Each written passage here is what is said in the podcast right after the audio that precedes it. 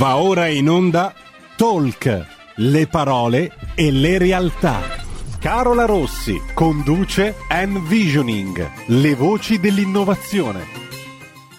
Buongiorno amici di RPL, ben ritrovati, buon giovedì e come sempre il giovedì è appuntamento con Envisioning e quindi come sempre sono in compagnia della mia compagna di avventura Silvia Bernardini. Buongiorno Silvia, ben ritrovata. Eccoci, buongiorno. Io chiaramente posizionata a Treviglio nelle mie solite trasferte quotidiane, però ho dietro un cielo stellato bellissimo Infatti. perché secondo me oggi affrontiamo un argomento in cui non ci crede nessuno, è un argomento molto terra-terra, no? quindi malgrado il mio sfondo, perché eh, abbiamo scoperto che mm, c'è un settore particolarissimo dove l'innoviz- l'innovazione sta arrivando, ma per davvero.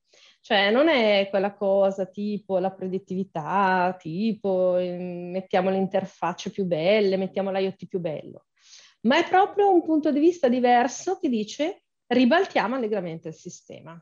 E per questo abbiamo un ospite speciale. Assolutamente, a questo punto allora non, non spoileriamo troppo, ma lasciamo, eh no, se no non vale, lasciamolo non vale. esatto al nostro ospite che tra l'altro è già qui in collegamento con noi e quindi do subito il benvenuto a Davide Zamuner. Benvenuto Davide, buongiorno. Ciao, ciao buongiorno, grazie mille, grazie mille Carola del, del benvenuto e grazie mille Silvia. Direi che sì, mi piace come lei hai aperto questa cosa perché è un argomento che poi entreremo nel vivo, è terra terra, ma che per necessità deve alzarsi in tutti i sensi e poi vedremo esatto. anche, anche perché. A, a, questo punto svegliamo l'argomento, dai, io dico solo una parola chiave, poi da lì lascio a te Davide introdurti perché tra l'altro insomma so che hai un percorso lavorativo abbastanza complesso e lungo, nel senso che hai attraversato varie fasi. Io ti lancio solo una parola, carro ponte, e da qui...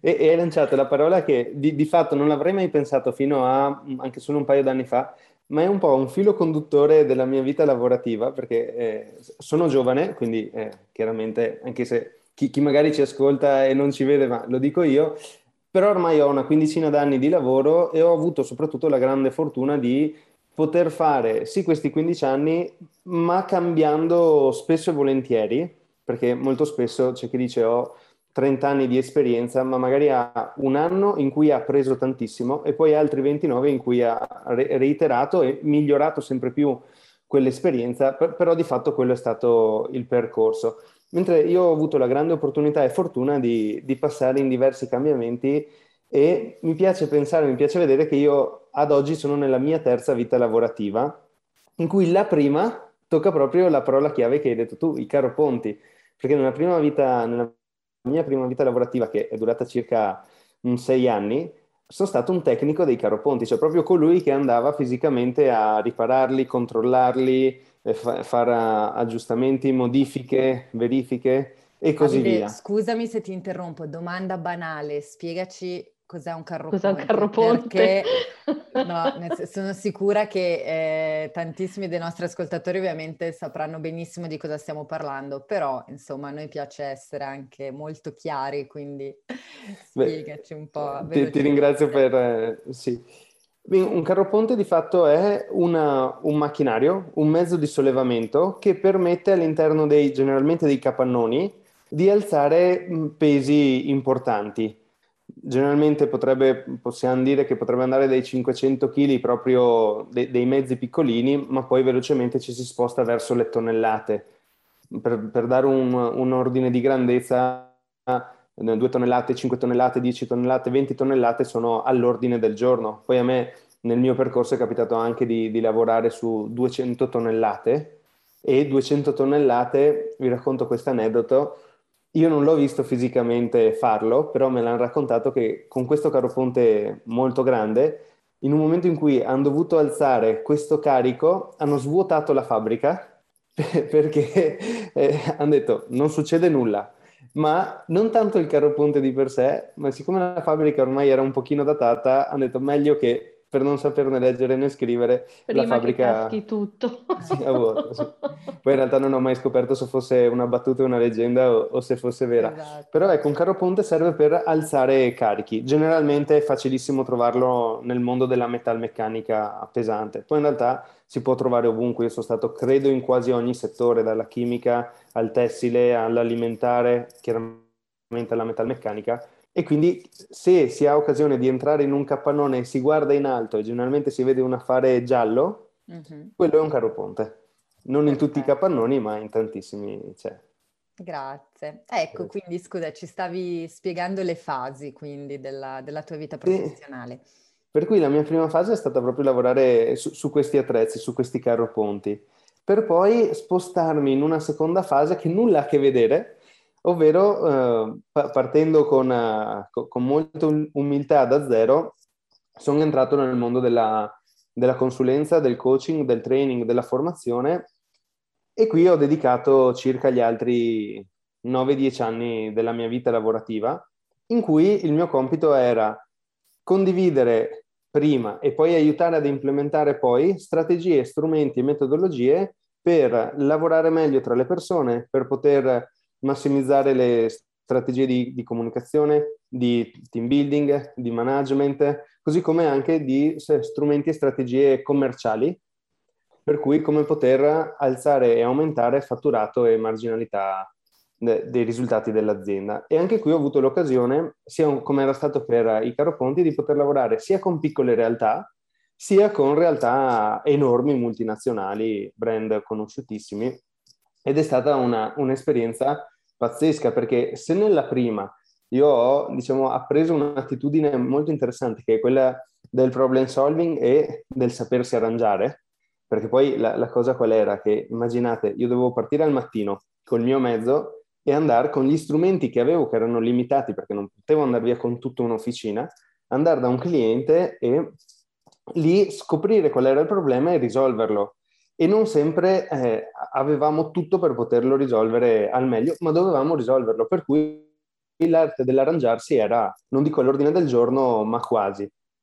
L'altro, e così come l'altro aspetto bello era poter entrare in così tante aziende e vedere tantissime sfaccettature, perché voi immaginate se si entra nella, da un artigiano dove magari c'è lui che non solo è colui che lavora, ma è anche il titolare, e ben che vada magari alla moglie in amministrazione, si, si vede un certo tipo di, di realtà, di struttura, diverso a entrare magari in una multinazionale, per cui eh, grandezze, dimensioni, dinamiche totalmente diverse. E quindi ho avuto un parterre di possibilità di, di vedere queste dinamiche enorme. E stessa cosa poi l'ho avuto invece negli anni di, di consulenza, di coaching e, e, di formazione, non più entrando nella parte produttiva, ma potendo sempre più entrando nella parte di organizzazione, dei vertici, dei manager, dell'imprenditore e quindi vedere un'altra sfaccettatura che mi mancava. Cioè perché io conoscevo benissimo la parte produttiva, ma non avevo idea del mondo che ci sta dietro, cosa che poi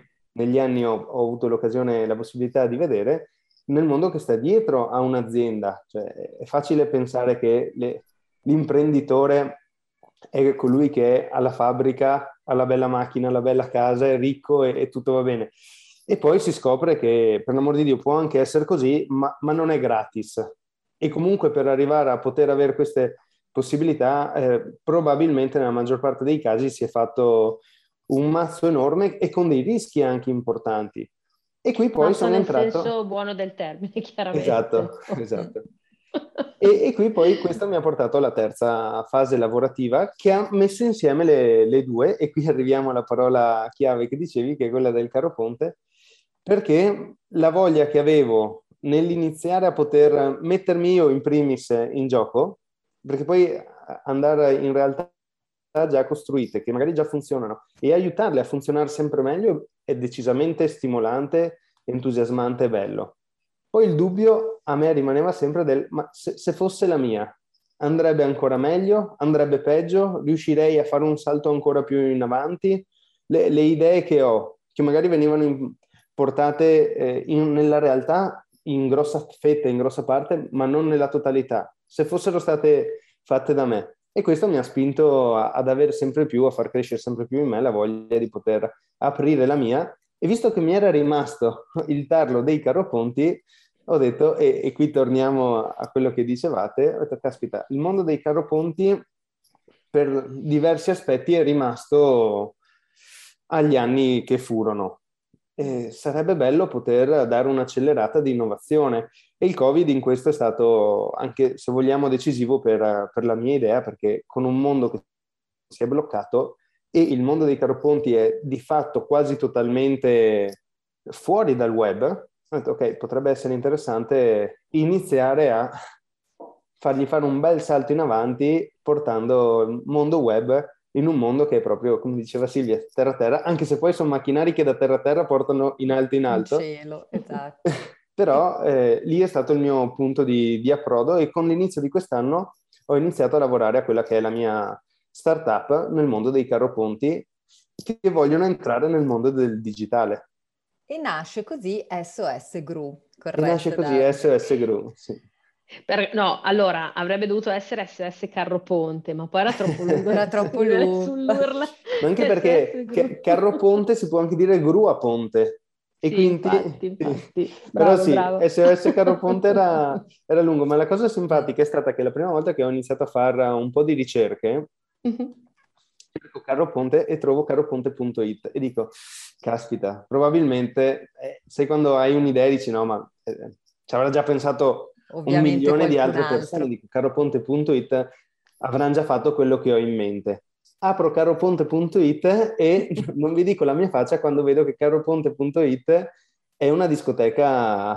Esatto. il locale di Sesto San Giovanni che salutiamo e se ci sta ascoltando qualcuno del Carro Ponte è l'occasione per salutarlo. Sì, che, che peraltro quando lo... mm. Esatto, che peraltro quando l'ho visto ho, ho anche ricollegato e devo esserci passato una serie di volte da, davanti, ho detto, caspita, ma alla, è quello, è il locale, e lì però sono rimasto, se vogliamo, anche piacevolmente stupito perché ho detto, oh, ok, ottimo, forse nessuno ci ha pensato e quindi.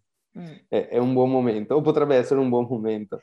Ecco appunto Davide, in effetti anche partendo un po' dalla premessa che ha fatto Silvia in apertura, ma eh, credo che poi sia un qualcosa anche abbastanza comune nell'immaginario, no? Appunto il, tutto quello che riguarda macchinari, come in questo caso gru o carroponti, quindi comunque anche macchinari molto pesanti come strutture.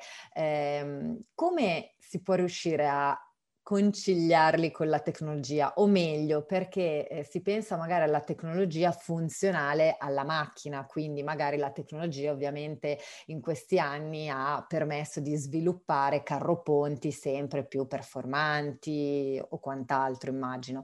Però ecco, dal tuo punto di vista e soprattutto alla luce anche delle, delle tue esperienze professionali, come sei riuscita a unire le due cose e partendo da quale esigenza? Cioè, secondo te che cos'è che effettivamente manca e c'è bisogno in questo settore che quindi ti ha fatto venire voglia di buttarti in SOS Group? Sì, parto da un concetto che ho potuto con mano, quantomeno sulla mia personale esperienza e delle aziende con cui io in questi anni ho lavorato come, come coach e come consulente, ho potuto constatare che noi siamo un, una cultura, una tradizione, un popolo molto legato al prodotto e tende, ora faccio una macro, come dire, eh, spacco in una categorie. Macro riflessione, sì, una macro riflessione, quindi e chiaramente non si applicherà a chiunque. Però a macro mh, può essere una riflessione, per cui siamo molto legati al prodotto, tant'è che nel mondo tantissimi dei nostri prodotti sono conosciutissimi, ricercatissimi, volu- cioè, li vogliono chi può permetterseli ovunque. Ne cito uno per tutti, Ferrari, che se dico bene è il brand eh, numero uno al mondo come importanza. Per cui lato prodotto siamo fortissimi e siamo fortissimi nella costante ricerca di migliorarlo questo prodotto. Quello su cui ho potuto toccare con mano, dove siamo un po' meno attenti, è proprio invece la parte di persona che questo prodotto lo dovrà usare e ancor più, se vogliamo, servizio, ma in che termini? Nei termini di poter comunicare magari ancora prima di comprarlo questo prodotto, nei termini di una volta che la persona ha comprato o il cliente ha comprato il prodotto, come poter eh, seguirlo in qualsiasi momento. E non sto solo parlando di risolvergli il problema, cioè io quando aggiustavo i caroponti il mio compito era andare dal cliente e risolvere la cosa per cui va bene l'assistenza. Quello che però, a mio avviso qui piace o non piace, ma Amazon ha, ha settato nuovi standard, è dare costantemente un aggiornamento, eh, tranquillizzare costantemente il cliente, essere presente in qualsiasi momento. Cioè, tra una serie di cose che Amazon fa molto bene, cosa ha che se noi facciamo un ordine, e probabilmente magari un po' tutti noi almeno un ordine l'abbiamo fatto, Amazon ci dice, hai fatto l'ordine, l'ordine è stato processato, l'ordine è in arrivo, l'ordine oggi è in consegna, l'ordine ti è stato consegnato. Cioè, e questo cosa comporta? Che probabilmente chiunque di noi, quando oggi fa un acquisto su Amazon, non ha il dubbio mi arriverà o non mi arriverà, perché si è creato una reputazione così alta che oggi quando acquistiamo su Amazon diamo per assolutamente assodato che il prodotto arriverà salvo rari casi, eccetera, può capitare chi, qualsiasi cosa, però nella media sappiamo che arriverà. E questo non perché è Amazon, ma perché nel tempo si è costruito questo tipo di reputazione grazie a una comunicazione con i suoi clienti che non è solo quella del prodotto. Ecco, sono partito da questa riflessione che nel, nel mondo delle gru, ma non solo in quello, ma per come lo conoscevo io, ecco, questa parte mancava, cioè il feedback continuo e costante al cliente, l'essere presente in cui il cliente eh, ha bisogno di, di, un supporto. Tutta questa cosa io reputavo che, che, mancava e per quella che appunto è la mia esperienza so che è un, è un qualcosa che sempre più le persone ne hanno bisogno. Cioè un Quindi, grafico molto... Sì? La cosa interessante è proprio lo spostamento sul lato utente. Lo spostamento sul lato utente. Al di là dello strumento, no? Quindi... Sì la fantastica user experience no? di cui parlano i designer è proprio questo, il fatto di, al di là del prodotto e al di là dell'attività, recepire la soddisfazione piuttosto che le perplessità nell'utilizzo da parte della persona di quello strumento, di quelle soluzioni, di quell'attività, che è la cosa che se viene recepita correttamente ti genera anche tutta una serie di feedback dove magari poi tu capisci che ciò che è da migliorare non è il prodotto in sé, per esempio, ma sono quelle due funzioni di base che sono quelle che io uso al 90% di uno strumento. No? Quando uno si dice eh, compro il PC nuovo e avrà delle potenzialità incredibili e poi la mail, Word, Excel e poco più. mm? Quindi va bene il PC più potente, però qual è l'utilizzo che ne fai? Magari basterebbe un PC ugualmente potente, ma magari con delle accelerazioni sull'uso di alcuni programmi, anziché no. Solo che se noi non andiamo ad indagare, giustamente come dice Davide, questa cosa, e lui parla di carro ponti, ma ti garantisco che al 90% mm. tutti vogliono migliorare il loro prodotto perché hanno in testa delle cose che poi non, non si trovano a specchio dall'altra parte in chi lo utilizza probabilmente avremmo prodotti magari anche meno performanti, però molto più utilizzati e probabilmente anche mo- maggiore efficienza di processo e minore spreco. Sì, su, su, questo oh. c'è una bellissima case history di Netflix, in cui ne, nel libro che è recentemente uscito, di Netflix, quello con la copertina rossa che se dico bene è Nessuna regola, raccontano che uno dei progetti che hanno lanciato era un'interfaccia nuova con più funzionalità, con più, come giustamente dici tu, come se fosse più potente e dopo averci lavorato tutto questo team di, di ingegneri informatici per oltre un anno, racconta che il, il, leader del progetto che ha lanciato la cosa, tutto contento ed eccitato, la manda online, convinto che questo avesse portato grandissimi risultati a, a Netflix, si rende conto che non solo non li ha portati, bensì è, è scesa addirittura l'utilizzo sulla piattaforma, nello specifico era per la piattaforma Wii ai tempi della Nintendo. E, ed è scesa. Allora lì quando si è reso conto che la cosa non solo non funzionava, anzi, ha fatto probabilmente la cosa più semplice da fare, che era chiedere dei feedback ai, a, a una serie di clienti. E la cosa che gli hanno detto era, beh, prima era semplice, adesso è incasinata, quindi non la usiamo più. E per cui la, uh, lo riportano benissimo nel libro, la regola che hanno appreso è che semplicità è meglio di complessità, che magari non è che servisse un genio per capirla, però a volte, ed sono d'accordo con, con te Silvia, si è così concentrati sul prodotto e sul voler aggiungere fare che ci si perde di vista quello che magari è il cliente e la sua, la sua, la sua necessità. Le sue necessità esatto. quotidiane. E infatti proprio su questo io, io la cosa che ho potuto toccare sempre nel, nel mio osservatorio personalissimo è alta attenzione a voler costruire, fare, vendere caroponti e, è come se l'assistenza diventasse un, beh, poi mi tocca anche farla. Mm. Dove in realtà eh, io ho sempre percepito che l'assistenza fosse il punto centrale della cosa. Perché? Perché poi eh, nello specifico un caroponte una volta che è fatto può durare decine e decine d'anni. Cioè io lavoravo su caroponti di, di pre-anni 80, per cui eh, non, è, non, è, una di quelle cose che si cambiano quotidianamente, anzi, no? E quindi l'assistenza diventa assolutamente il perno centrale, se la si vede così, per poi poter anche avere tutta una serie di input, feedback e, e innalzare quello che, che, può essere il mercato. Certo. Sì. Ecco Davide, chi sono i tuoi principali interlocutori? Quindi a per... chi si rivolge? Per chi è SOS Group?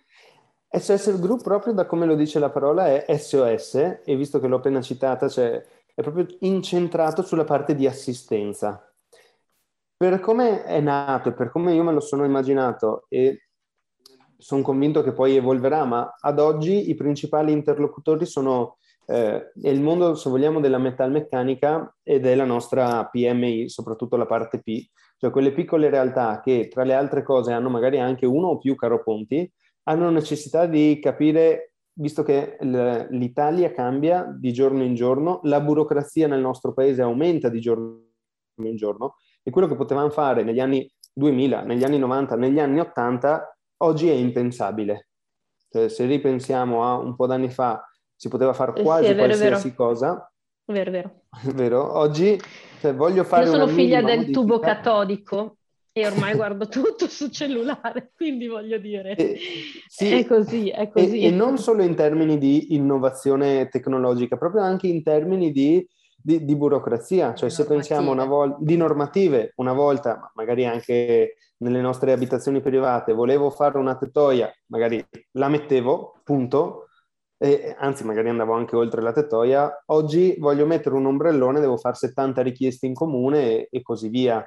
Per cui se questo capita nella nostra vita privata, nelle aziende probabilmente è, è ancora di più è, è esponenziale il, il giro di burocrazia di firme che servono, per cui non possiamo più pensare di prendo, faccio, cambio.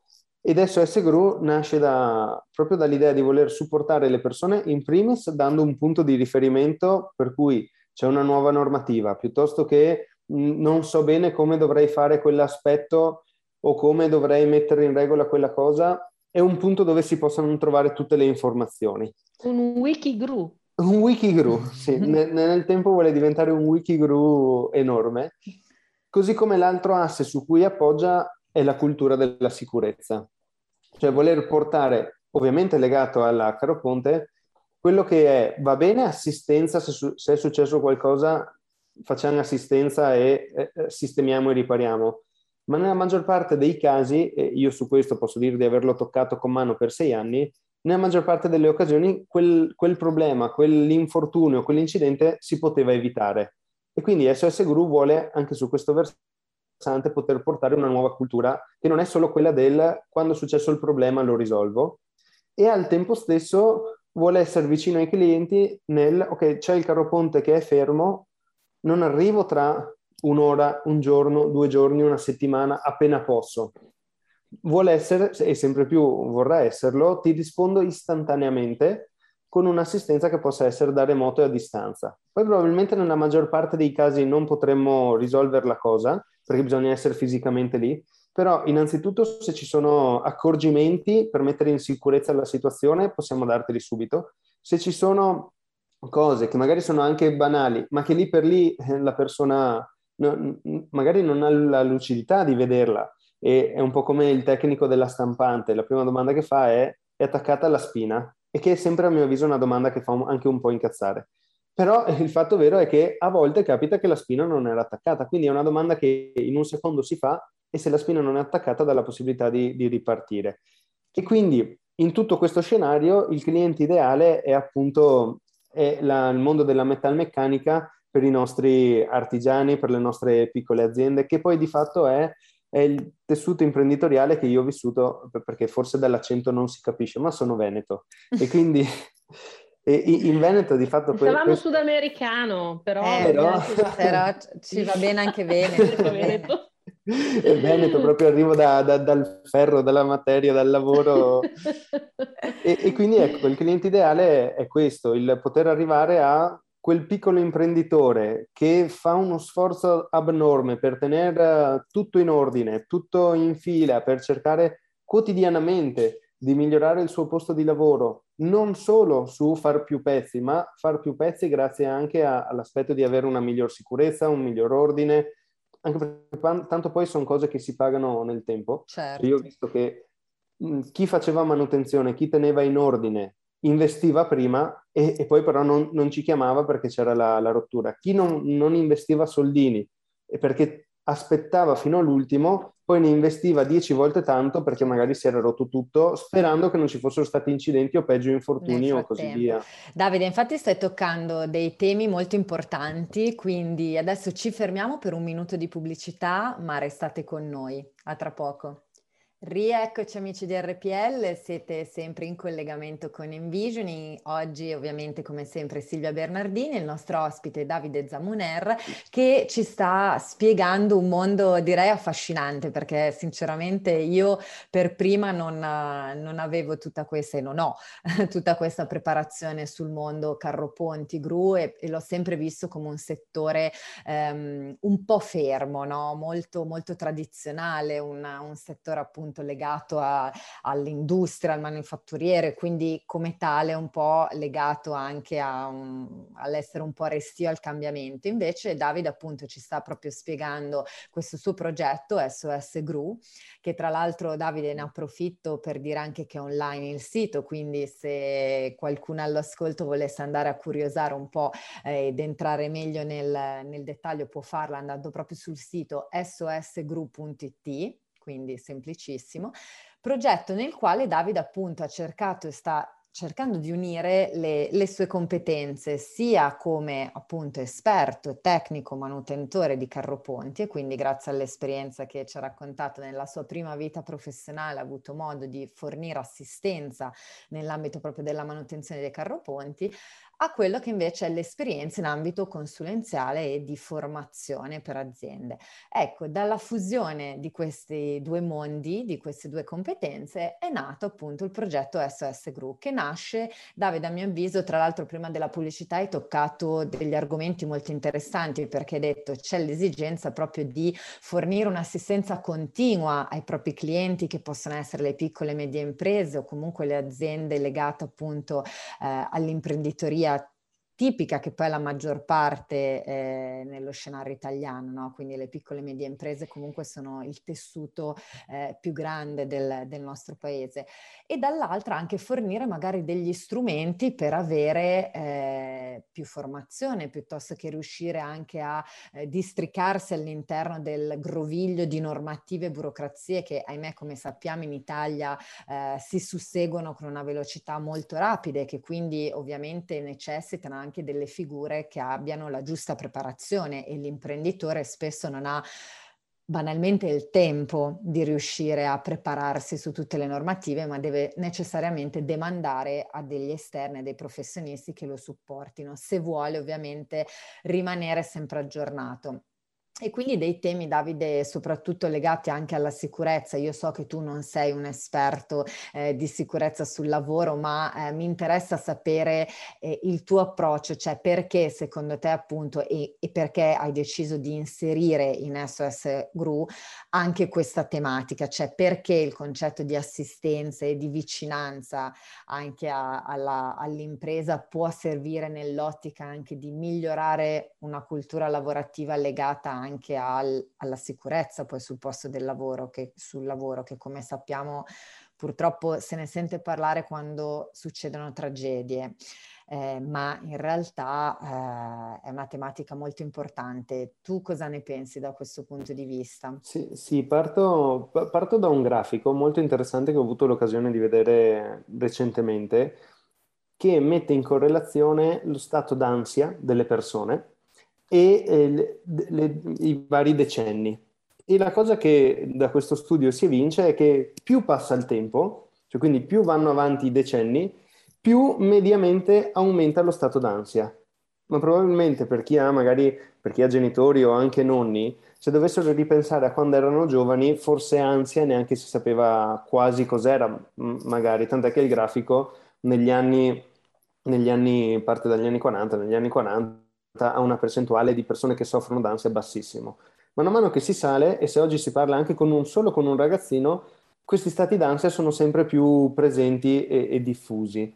Perché? Perché è cambiato completamente tutto un mondo e anche da qui SOS Group prende uno spunto da questo concetto, che è proprio il voler togliere un pezzo d'ansia perché magari ho la gru ferma e non so quando arriverà l'assistenza, non so quando arriverà il tecnico, non so se arriva oggi, non so se arriva domani, magari non so esattamente cosa fare perché non mi è mai capitato e talvolta anche manovre molto semplici e banali è evidente che se no, però non le ho mai fatte, il rischio di poter fare danni, eh, per non parlare di incidenti, può essere decisamente elevato. E io su questo, nei miei sei anni di tecnico, ne, ho viste diverse, non le ho mai viste o quasi mai viste in diretta, però vedevo gli effetti quando arrivavo dopo per ripristinare, per sistemare e, e aggiustare.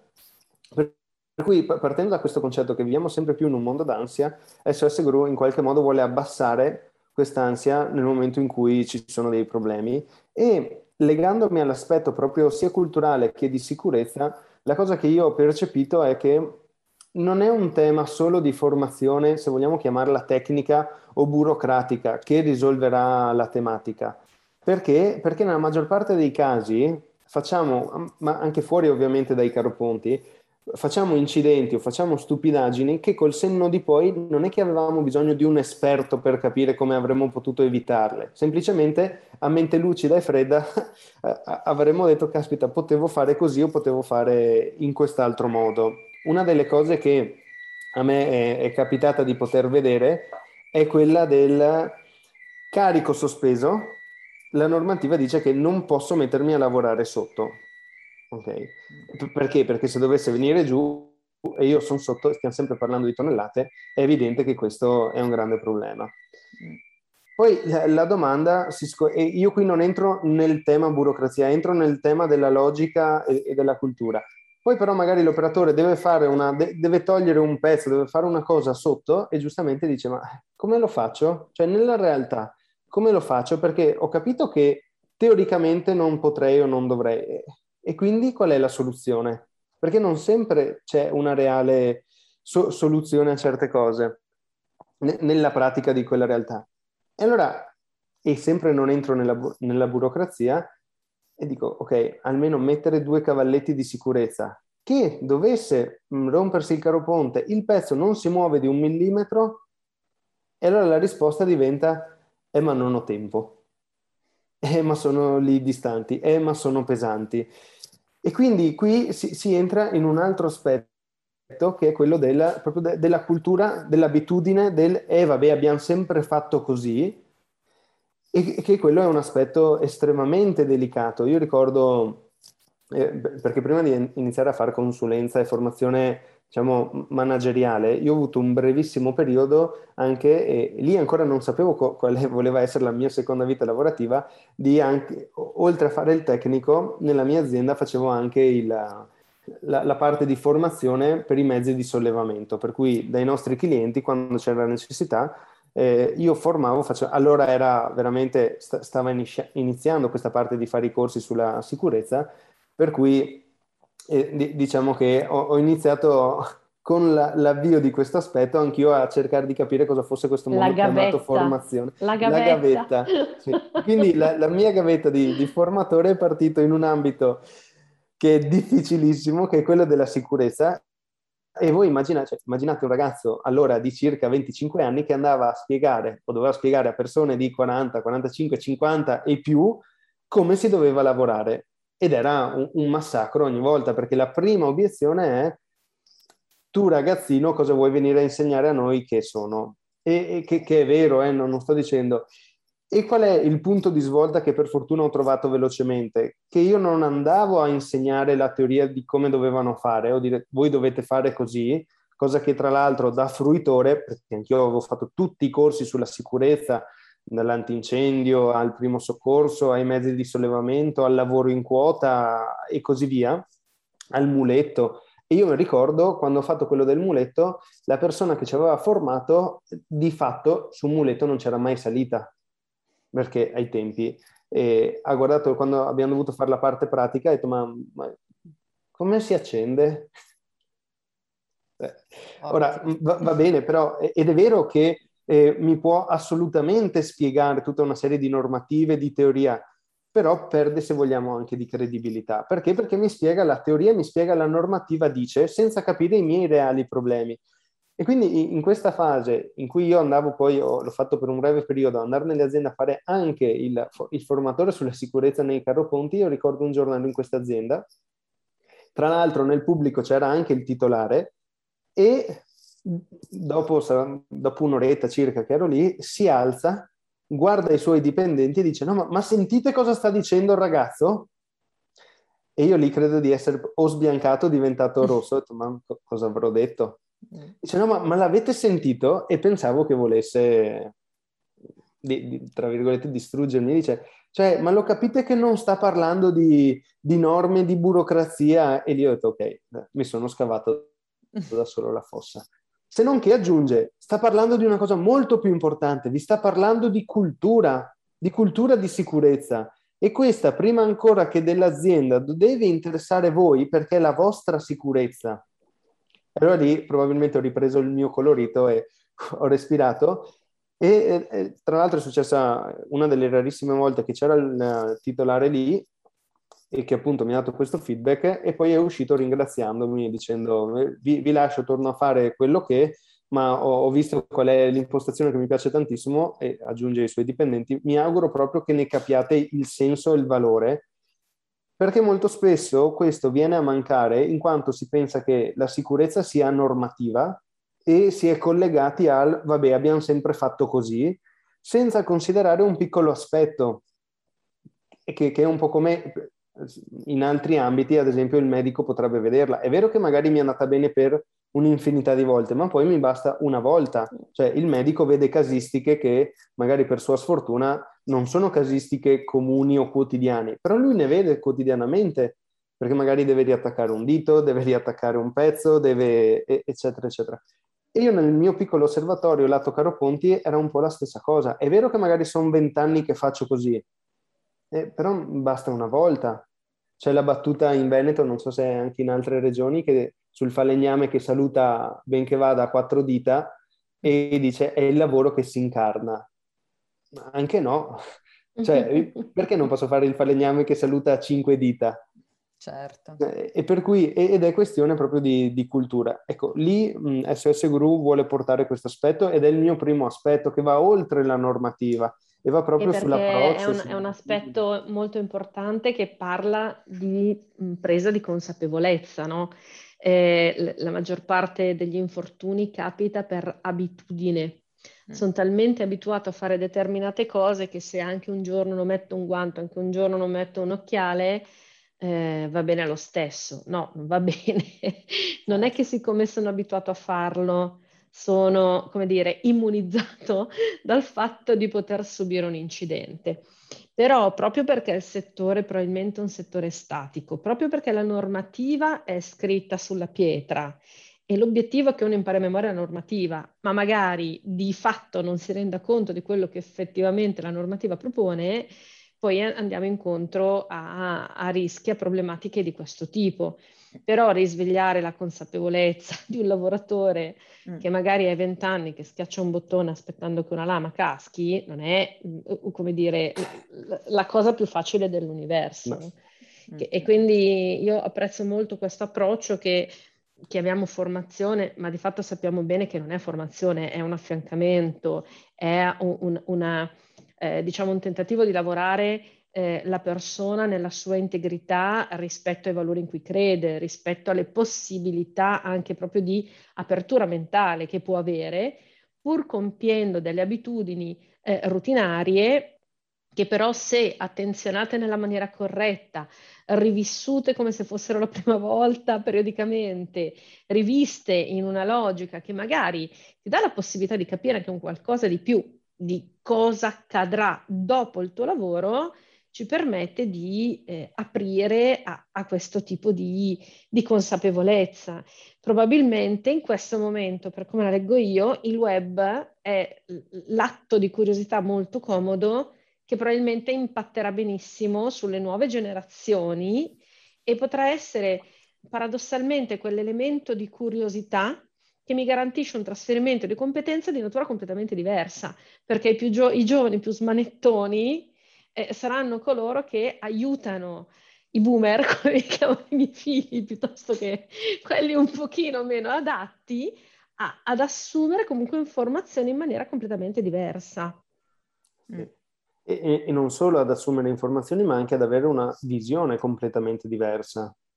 Perché anche se ci pensiamo, eh, io ora no, non l'ho vissuta co- così in piena persona, ma se torniamo indietro di diversi anni, probabilmente la regola era lavorare tutto il giorno, lavorare il weekend, lavorare la domenica, se non al lavoro inteso come nell'azienda, nella fabbrica, poi lavorare a casa perché c'era da fare altre cose e benché andasse magari c'era il, la domenica pomeriggio, forse la domenica eh, tutto il giorno, ma la domenica pomeriggio forse per qualcuno.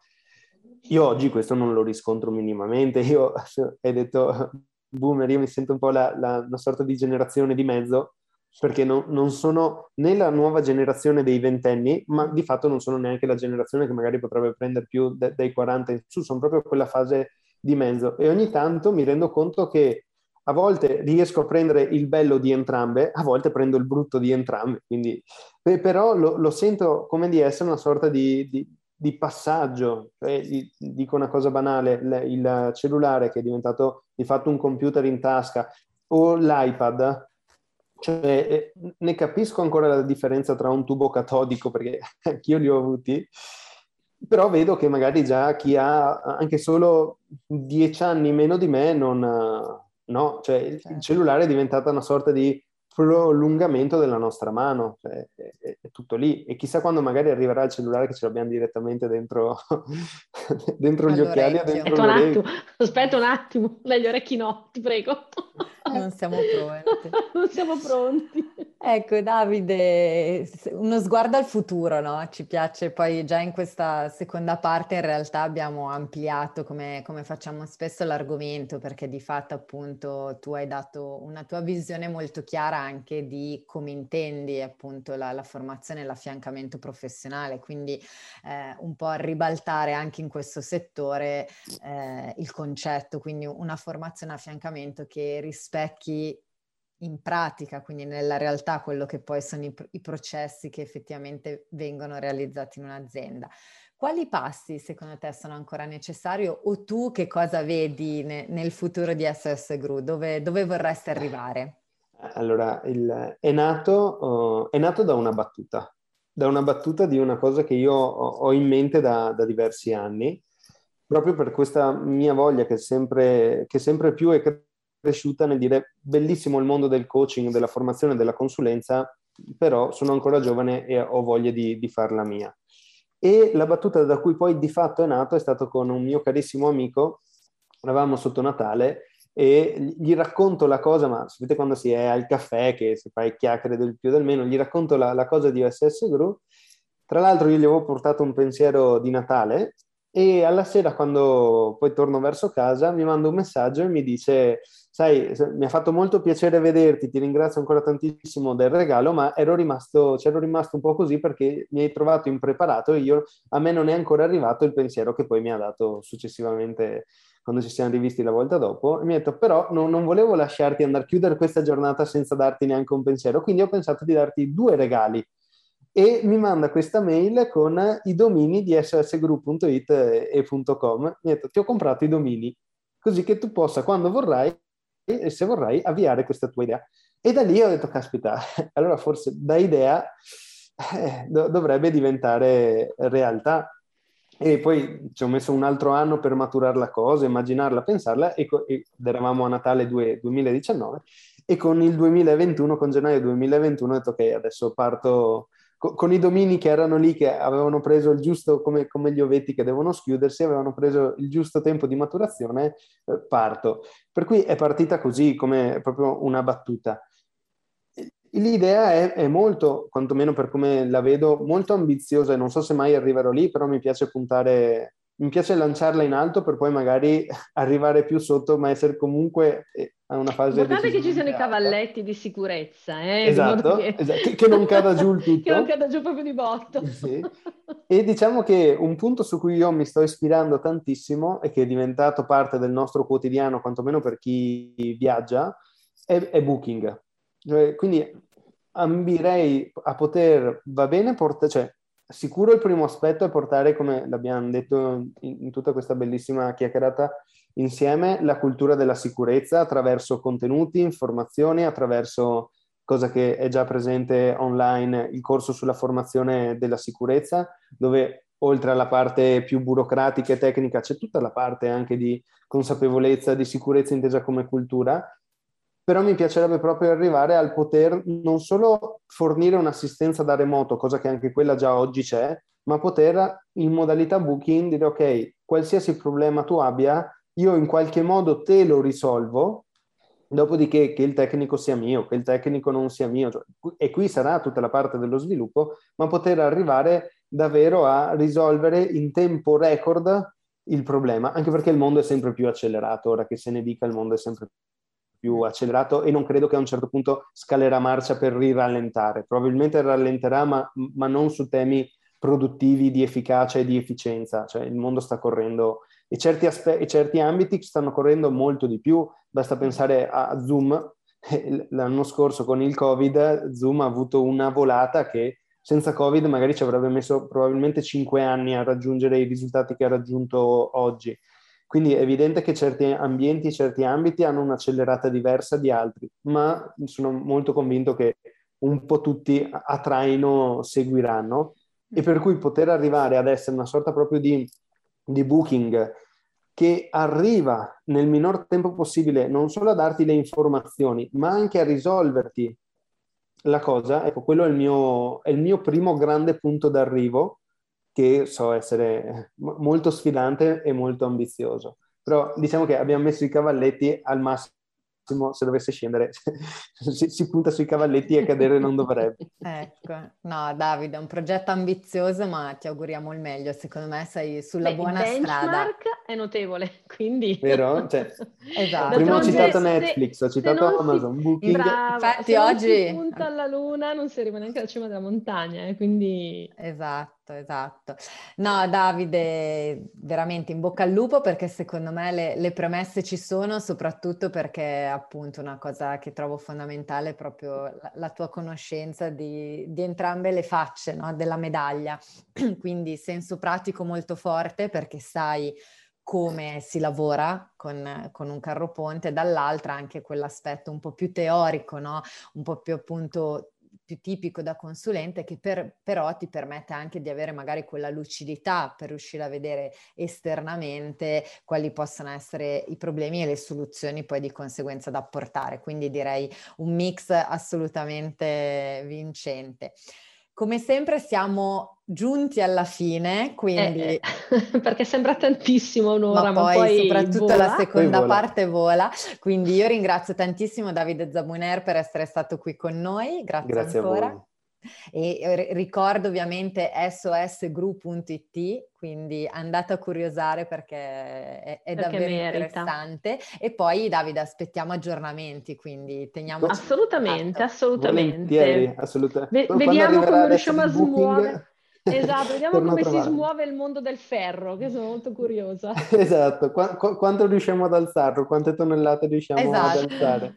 Esatto. E noi naturalmente ci rivediamo giovedì prossimo. Grazie mille a voi, è stato un piacere essere qui assieme. grazie mille a tutti, grazie anche ai nostri ascoltatori. Vi diamo ovviamente appuntamento a settimana prossima e vi auguriamo un'ottima giornata. Ciao a tutti. Ciao. Avete ascoltato Envisioning, le voci dell'innovazione